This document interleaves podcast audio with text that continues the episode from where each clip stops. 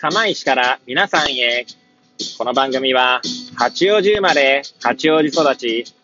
震災の前の年から釜石で働くポンコツの頭の中をゆるりと紹介していく、そんな番組です。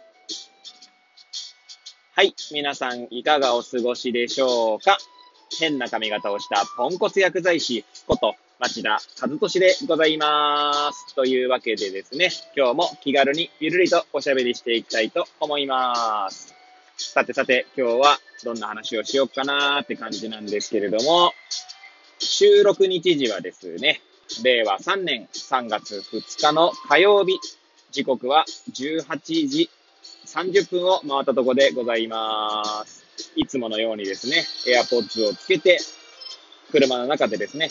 えー、家に帰る道中でお届けしております。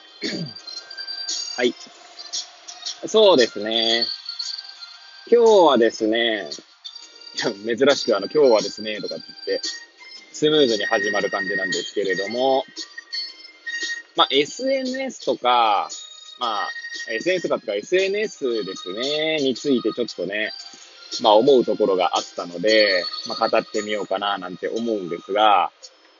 まあちなみになんですけど、まあ私の友人がですね、まあちょっと大学とかでですね、非常勤講師かなんかをしているらしいんですけれども、まあここ最近ですね、ちょっとクビになったらしいんですね、そ、そこをね。はい。で、まあその大学側からの説明として、まあ SNS というまあ、S、簡単に言ったら SNS をしているからっていうところが上がったらしいので、まあ、ちょっとそこについてですね、いろいろ思うところがあったので、今日はその話をしてみようかな、なんて思いますね。はい。最後までお聞きいただければ幸いでございます。はい。でですね、まあ、まずその友人はですね、結構ツイッターで、まあ、なんだろうな、医療情報とかをね、発信しているんですよ。はい。で、その情報もですね、一応私が客観的に見る限りだと、なんかこう炎上するような情報とか、えー、過激な情報は一切なくてですね。で、まあ、そういった情報をまず発信していて、で、まあ、その友人である彼と話をするとですね、まあ、ちゃんとその裏付けとかも含めて、まあ、2時間ぐらいですね、その一つのツイートをするのにですね、まあ、調べたりするらしいんですよね。調べたりとか、まあ、文章を作るらしいんですよ。はい。で、まあそういった、まあそういった感じで、まあ要は慎重にちゃんと運営してるんですよね。はい。で、まああとは今回そのね、一応その友人がクビになって、そのきっかけというか原因となってるのが SNS とかだと。で、SNS とかって言ったのはですね、まあどうやらそのクラブハウスとかもやってるのが、まあ結構原因なんじゃねえかっていうところがまあ、あるらしいんですけれども、まあ、そのツイッターに関しても言ってたらしいんですよね。はい。で、まあ、正直ですね、その大学と、その、私の友人との間に何があるかは正直わかりません。はい。なんでそういったところは、あの、全く、あの、棚に上げた状態で、まあ、棚に上げた状態での意見であるっていうのがまず一つ前提としてありますね。はい。まあ、たまたまね、その、大学側が理由として挙げたものに SNS ってあるけれども、それ以外に原因があるってこともあるか、まあ、ないとは言い切れないので、そこに関しては分かれないというのが、まあ、前提としてはあるんですけど、もしですね、仮に SNS、Twitter やクラブハウスをやっていることが問題だと考えているのであれば、まあ、個人的に思うとか、ちょっと古いんじゃないかなって思ってしまいましたね。はい。いや、これがですね、まあ、首、いきなり首とかじゃなくって、いや、ね、何々さん、ツイッターとかね、クラブハウスでいろいろ発信してるけど、あの内容はちょっとどうなのかなっていう、内容についてですね、例えば、あの、建設的な意見とかがあった上でね、そういった、えー、なんだろうな、建設的な話し合いがあった上で、いや、これ、ちょっと、うちのね、例えば、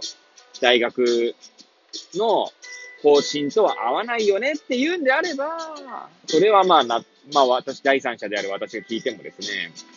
まあ仕方ないのかなとかって思うと思うんですけど、まあね、本当に実際にその大学とその友人との間でどんな話が起きてるかもわからないのでね。が、ただ少なくともその友人は SNS が原因でクビにさせられたと認識しているというところは、ことを考えると、まあ、説明の仕方とかもね、あんまりよろしくなかったんじゃないかな、なんては思いますよね。はい。で、まあそこら辺ね、周りくどくいろいろ説明してますけど、まあさておき、SNS が原因なのだとしたら、ちょっとね、時代にそぐわ、そぐ、そぐわしくないかな？じゃないかなと思いますよね。まあ、これ、私が聞いた話なんで、実際それがね、本当にかどうかとかっていう裏付けを取ったわけじゃないんですけど、確かイギリスかなんかだったと思いますが、ある医者がですね、ツイッターで医療情報をしっかりつ、こう、まあもちろんその、なんていうんですかそれこそね、その友人のようにちゃんとししたチェックをした上でね、発信をし続けた結果ですね、やっぱりそれをフォローしている人たちのその行動変容が起きたみたいな話があってですね。まあ世の中にはですね、まあ、え、なんだろう、偽医療みたいな話が、まあ5万とあって、まあそれをいいとか悪いとか言うつもりはないんですけれども、あ、いいとか悪いとかってここでね、論じるつもりはないんですけど、まあ少なくともそういった議論があってですね。で、そういった偽医療とされるものに対して、その医師はですね、まあきちんとした医療情報を提供していくっていうことをした結果、まあフォロワーさんの行動変容に至ったみたいな話があったんですよね。で、それなんかツイッターをね、うまくツールとして活用した結果なわけじゃないですか。なのでですね、その、例えばツイッターそのものがどうこうとかですね、っていうのはちょっとどうなのかなって思いますし、ね、先ほども言ったように内容を吟味していただいた上でね、何か、あの、意見があるんであれば、それはまあね、いろいろ、なんだろうな、解釈はね、個人個人、あの、組織組織で違ったりすると思いますので、まあそこは仕方ないなと思うんですけれども。まあ、あと、クラブハウスに関してね、は、なんかどうやらや、そのアカウント持ってること自体が問題だみたいな感じで言われたようなんですけど、その友人がね、大学からね。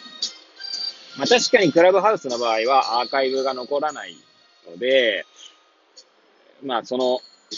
友人がね、発信している内容を全部確認するっていうのはなかなか難しいところではありますよね。まあとはいえですね、まあ、そのクラブハウスにも当然問題点はある、問題点というか、その、なんだろうな、リスクを重く見てしまうことは、まあ、わかんなくはないですけど、まあ今の時代、その SNS を、ね、どう、なんだろうな、やってること自体でっていうのはちょっとなんか、少し古いかななんて思いますよね。はい。もうね、ほんとそれしかないんですけれどもね。はい。もう今日、今日の話はですね、もう、はっきり言ってしまえば、SNS をやること自体に対して、その意義を唱えるのは、ちょっと時代に合ってなさそうな気がするよね、で終わりなんですけど、結論はそれだけですね。ね。まあ私は今んとこ幸い、うちの会社からですね、まあツイッターやら、フェイスブックやら、あとは、なんだ、クラブハウスやらで、なんか言われたことはないんですけど、まあ、ね、あとこのポートキャストもですけどもね。はい。まあ一応、そんな過激な発言はしていないつもりですけれども、ただまあね、受け取る人がいた、まあいる中で、どう解釈されるかっていうところはね、それに対していろんな意見があるのも事実だとは思うのでね。はい。まあなかなか難しいですよね。はい。まあ注意はしてもってこともあるでしょうしね。はい。まあなので、まあ今回はですね、まあ先ほども言ったように、SNS 自体をね、に対してそう物申されてもなーって思った、まあひとときでした。はい。いつものようにぐだぐだとね、話してまいりましたけれども、はい。えー、ほんと最後までお聞きいただき誠にありがとうございます。これを聞いていただいた皆さんが、より良い一日を過ごせますように、とお祈りさせていただいて、今日の放送を終了したいと思います。それではまた明日皆さんお会いいたしましょう。さようなら。